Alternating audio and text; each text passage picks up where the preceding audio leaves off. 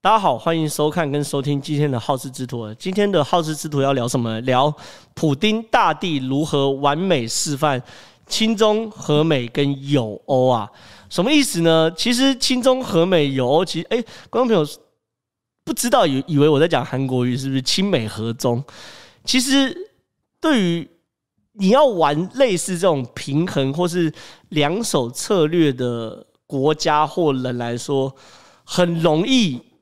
变成是两边不讨好了，然后很容易变成是两边的公敌，然后大家一起公干你。可是普丁大帝的手段确实不一样哦，所以我们今天来分析哦，随着这个中美对抗的变局的提高，而中美对抗的这个对抗因素提高，俄罗斯未来最好方向是何去何从？我认为，呃，普丁大帝已经已经很清楚的定调，他就是亲中和美跟友欧。同时，呃，游离在美国、中国跟欧洲之间哦，那这是一个不要讲高难度，那叫做超级高难度的这个政治操作。我们来看看普丁大帝怎么样带领俄罗斯哦，在这样中美对抗的大框架之下杀出重重围，因为真的很难。因为你想想看，现在几乎所有国家，台湾有资格不选边站吗？没有，台湾现在站在美国队这边。印度有资格不选边站吗？没有，印度很快就站在美国队这边。那日本有资格不选边站吗？没有，日本站在美国这边。那包含澳洲站在美国这边。南韩曾经有一段时间想要左右逢源，两边讨好，可现在看起来南韩也逐渐靠向了美国队这边了。那中国有没有盟友？有啊，当然包含一些什么伊朗啊、北韩啊等等的盟友这样子。那当然，中国最大的盟友是俄罗斯。如果俄罗斯可以中坚定的站在中国的旁边，跟中国一起对抗欧洲、对抗美国的话，那抱歉，我认为中国有很大的几率打赢这场战。所以站在拜登角度，当然很清楚，第一件事要裂解呃俄罗斯跟中国的关系。那站在普京的角度，他思考绝对不会是尽心尽力的协助中国，因为唇亡齿寒的道理很清楚。如果俄罗斯尽心尽力协助中国干掉美国的话，那很清楚，回过头来中国就去干掉俄罗斯了嘛。所以站在普京大帝的立场哦，他很清楚，也很快定调了。就像我刚刚谈的嘛，亲中和美跟友欧就变成他的调子，希望在这三个强权里面拉出一条属于俄罗斯的空间。会不会成功不知道，可至少就目前为止来说，普丁做了一个非常非常好的开头。我们先谈友欧。通常我们在谈国际政治里面谈友善这件事情，友欧啊这件事情的时候，我们不会从呃他们两个有多好啊，做过多少事情哦，有多少互动什么什么的。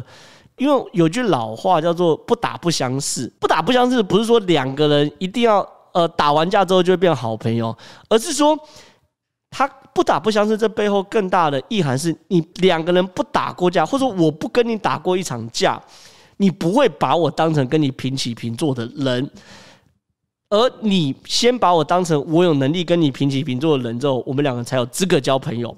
所以中国这句老话才说不打不相识才会这样讲。所以呢，普京大帝决定友欧的第一步，既然是。炮击英国，对英国的军舰开炮，这个非常酷。事件起源是这样子：英国海军的军舰叫做 HMS 护卫号。这个护卫号六月二十三号的时候呢，就在这个乌克兰这边出发。乌克兰出发的时候，就开始往黑海的东南方去行驶哦。那行驶的过程中呢，它它行驶路径很有趣，这是英国皇家驱逐舰嘛，保卫者哈。它行驶路线就是这样。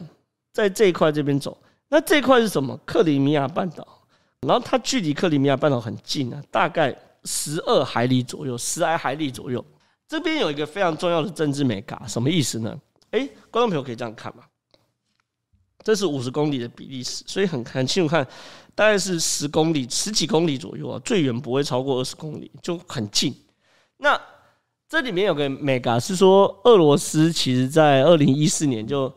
透过武力把这个克里米亚半岛吃下来了。那在国际政治上，俄罗斯一直主张克里米亚就是俄罗斯的领土，但在国际政治上，因为不承认这样的侵略，所以一直不承认克里米亚是俄罗斯的领土。那这时候就有趣了，你在克里米亚的外海大概十几公里的地方这边巡航，算不算进入到了俄罗斯的海域？这是政治上的问题哦。那如果克里米亚属于俄罗斯的话，那这当然是属于俄罗斯的海域。那俄罗斯当然有权去驱逐英国军军舰。可是如果国际政治一直不承认俄罗斯侵略克里米亚事实的话，那照理说，克里米亚这边的海域属于克里米亚，不属于俄罗斯。所以这是在政治上是有一个非常巧妙的模糊地带。那英国的军舰这样子走也是经过算计的。结果呢，俄罗斯单方面宣称啊，俄罗斯在这个海域里面对于英国的军舰开火，然后把英国军舰驱离。那英国呢，则宣称双方是完全没有这个发生冲突的。那只是呢，俄罗斯刚好在旁边做所谓的演习，哈，这件事跟我完全没有关系。大英帝国的皇家海军还是大摇大摆从这个克里米亚的海边经过俄罗斯，拿我没任何皮条。但是究竟拿我有没有皮条呢？我们给大家看接下来两个影片。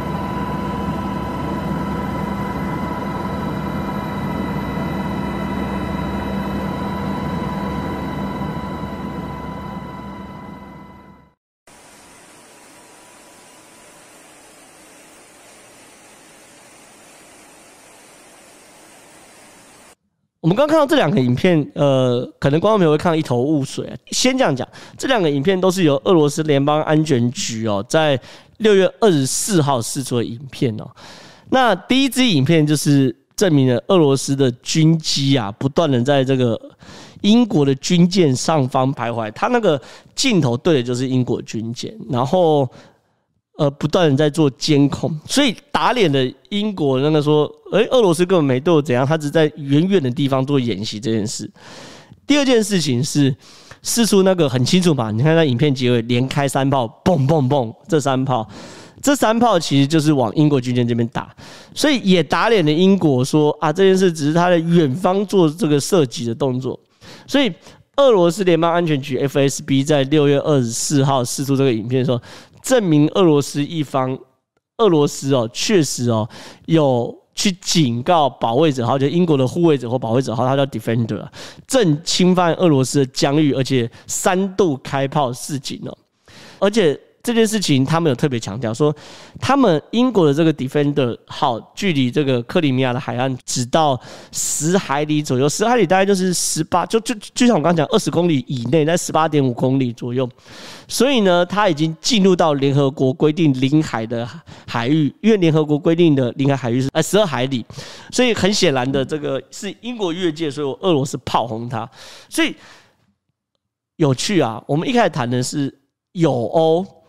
有欧的前提应该是说，两边应该把酒言欢、交朋友啊等等，怎么会有欧的第一步就开始对英国开火呢？所以回过头来，回到我最一开始讲所谓的不打不相识，国际关系里面，俄罗斯一定要展现出足够的强硬，而且画出底线。在克里米亚这边对英国军舰开炮，就是我俄罗斯。吃下来的领土，吞下来的肉，你不要想我吐回去，这就是我的。画出了一条对领土的红线之后呢，而且一点面子的都不给英国留，赤裸裸的公告全世界说，英国只要敢进犯，我就敢对英国开炮。OK，这是政治美感的部分。当后来呢，英国怎么办呢？后来呢，俄罗斯这么不给英国面子，所以英国怎么办呢？英国，我看一个让我觉得啼笑皆非的新闻啊，这个这新闻是这样。在六月二十七号的时候，BBC，OK，BBC 就播了一个独家。这个独家他是说，在巴士站发现的国防部机密文件，什么意思呢？这很有趣。BBC 的内文是说，有一位不愿透露出姓名的热心群众，哈，在英国肯特郡的一个公车站，发现有一些文件，然后文件。皱巴巴、湿淋淋的在街角这边，那这个文件呢，很有趣哦。BBC 还特别特别刊出这个文件，那你看，哎，确实哎，好像下雨天，然后皱巴巴的，对不对？然后看起来就像是蛮蛮重要的文件。然后还有这个，刚刚看到这个克里米亚的海军的航海图，在黑海航海图等等的，这三页就是 BBC 里面有透露，他就说这份文件哦。BBC 认为是出自于这个国防部高级官员的办公室。那文件内容说什么东西？他说他文件内容讨论了俄罗斯对于英国船只越过俄罗斯边界后的可能反应。然后呢，它里面反映说什么东西呢？里面说英国的这个 Defender 号这个驱逐舰越过俄罗斯的边境是有预谋性的，早就计划好的。英国呢还特别把这个行动特别命名了哈，称这次行动是一个通过乌克兰领海的无害航行。然后呢，他有说，在整个英国的预料之中，他们认为俄罗斯可能会做出积极的回应，而且积极的回应中呢，他说，呃，可能会有好几种，因为在整个伦敦的高层军方都有很细致的在讨论俄罗斯可能做出的回应。那它里面说，英国军方高层哦，在去之前就已经做过这个非常细腻的讨论。来，你看这张图，其实讲的写的很清楚嘛。你看，HMS Defender 号，对不对？这是他讲的，就是哎，这个英国的护护卫者号，时间是六月二十一号到六月二十六号，在这个黑海这边走。然后呢，他说英国的海军跟空军高层哦，有。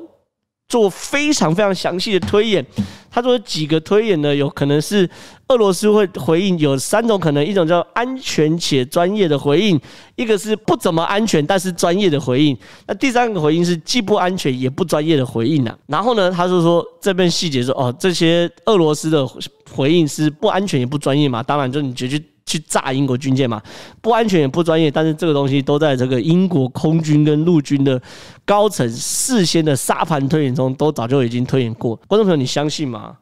这件事情很清楚，就是英国后来为了要让自己有面子而找的一个台阶嘛，对不对？第一件事情，怎么会有一个国防部的高级官员把这么机密的关键资料？放在公车站，然后摆在这边摆了，然后就走，然后没有想起来这件事，我已经很匪夷所思。这种资料应该都在电子档，而且阅后即焚。什么叫阅后即焚？阅读完后就开始倒数计时，把它烧掉。是像这种会议资料，一定第一个一定是现场会议发完之后，发完会回收的，或者是会存在一个具有安全价值的呃储存容器，或者是电脑或是云端空间里面，不可能会让你拿纸本到处走啦。然后拿着资本到处走，还是皱巴巴的，还被一个莫名其妙的人捡到，他也没去回收，就就发现不见，也没去管。然后捡到之后还这么巧，刚好就 HMS Defender 号。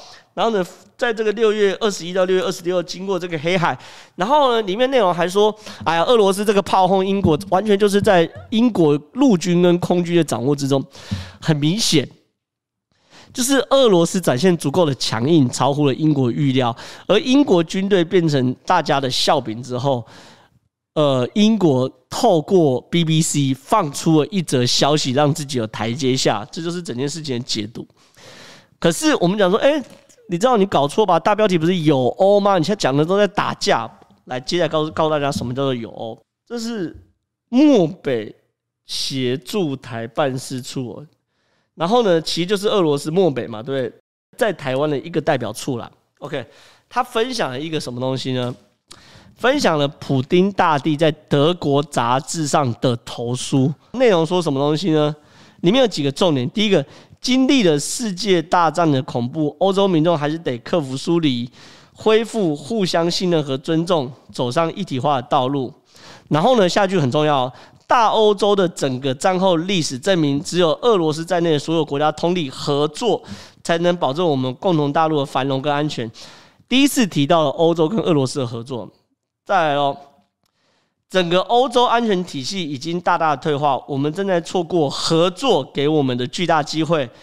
特别是现在，当我们都面临大有流行以及最严重的社会经济后果的共同挑战时，合作尤为重要。已经三度提到合作，然后呢，俄罗斯对正当且具建设性的合作持开放的态度，从大西洋到太平洋的空间建立统一合作区的想法能证明这一点。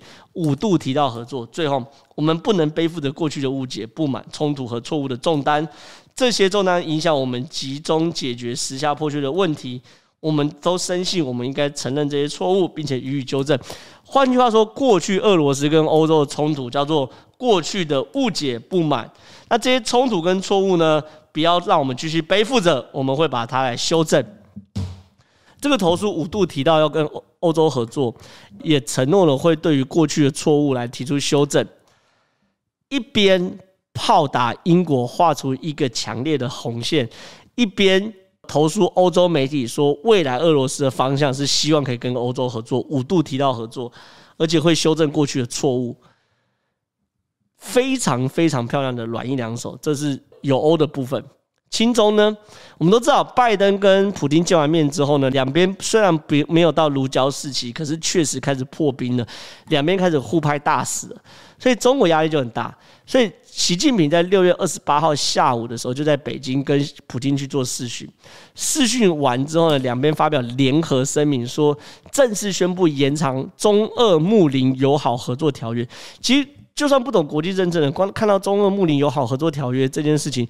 都知道，表示普丁跟拜登见完面之后，同时又递了橄榄枝给中国，告诉中国说：“放心，我还是你的好朋友，我还是你的好邻居，睦邻和好邻居，我们还是可以合作，我还是你的好伙伴。”中俄睦邻合作条约是在二零零一年七月十六号，江泽民那时候跟俄罗斯那时候普丁啊，普丁在位真的超久的，江泽民跟普丁在莫斯科签署的条约哦。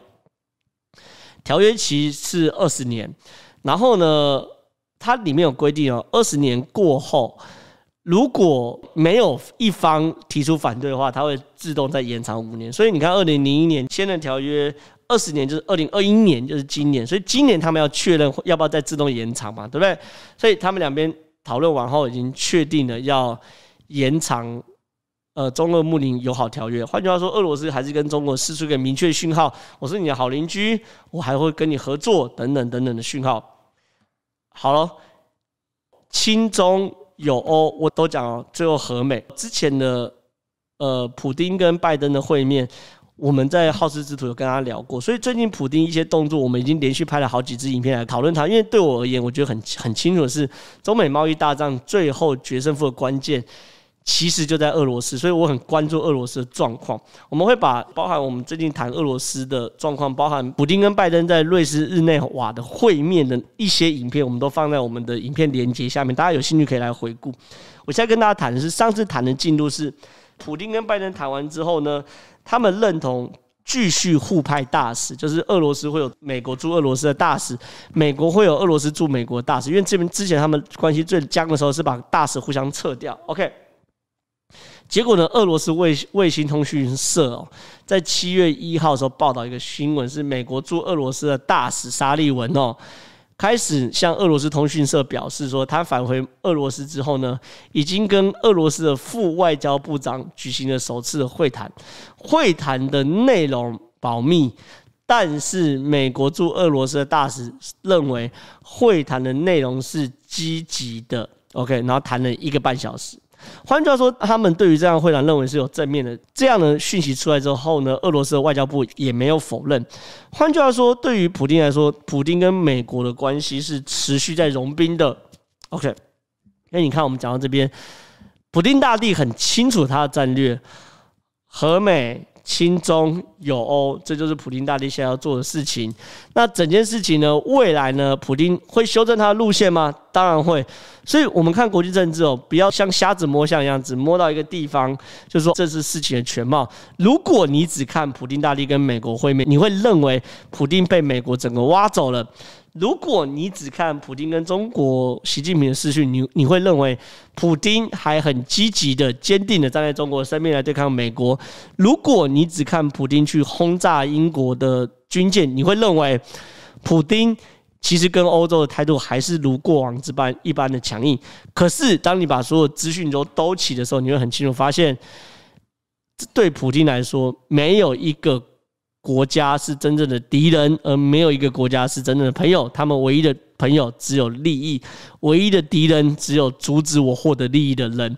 所以非常非常杰出的一次布局哦，从和美友欧到亲中，对普京来说，他在玩一个非常高难度的三角平衡的游戏。双边平衡就难，他在玩三角平衡，玩成功，他就会变成是这次中美对抗大战之下最大的受益国。玩失败，大家都会讨厌他，他可能会变最惨的一个国家。我不知道最后结果是什么，可是我会持续关注，因为就像我说的，我一直认为中美对抗最核心、最核心的关键是俄罗斯的态度。以上是我这今天跟大家的分享，希望大家会喜欢我的内容。谢谢大家，拜拜。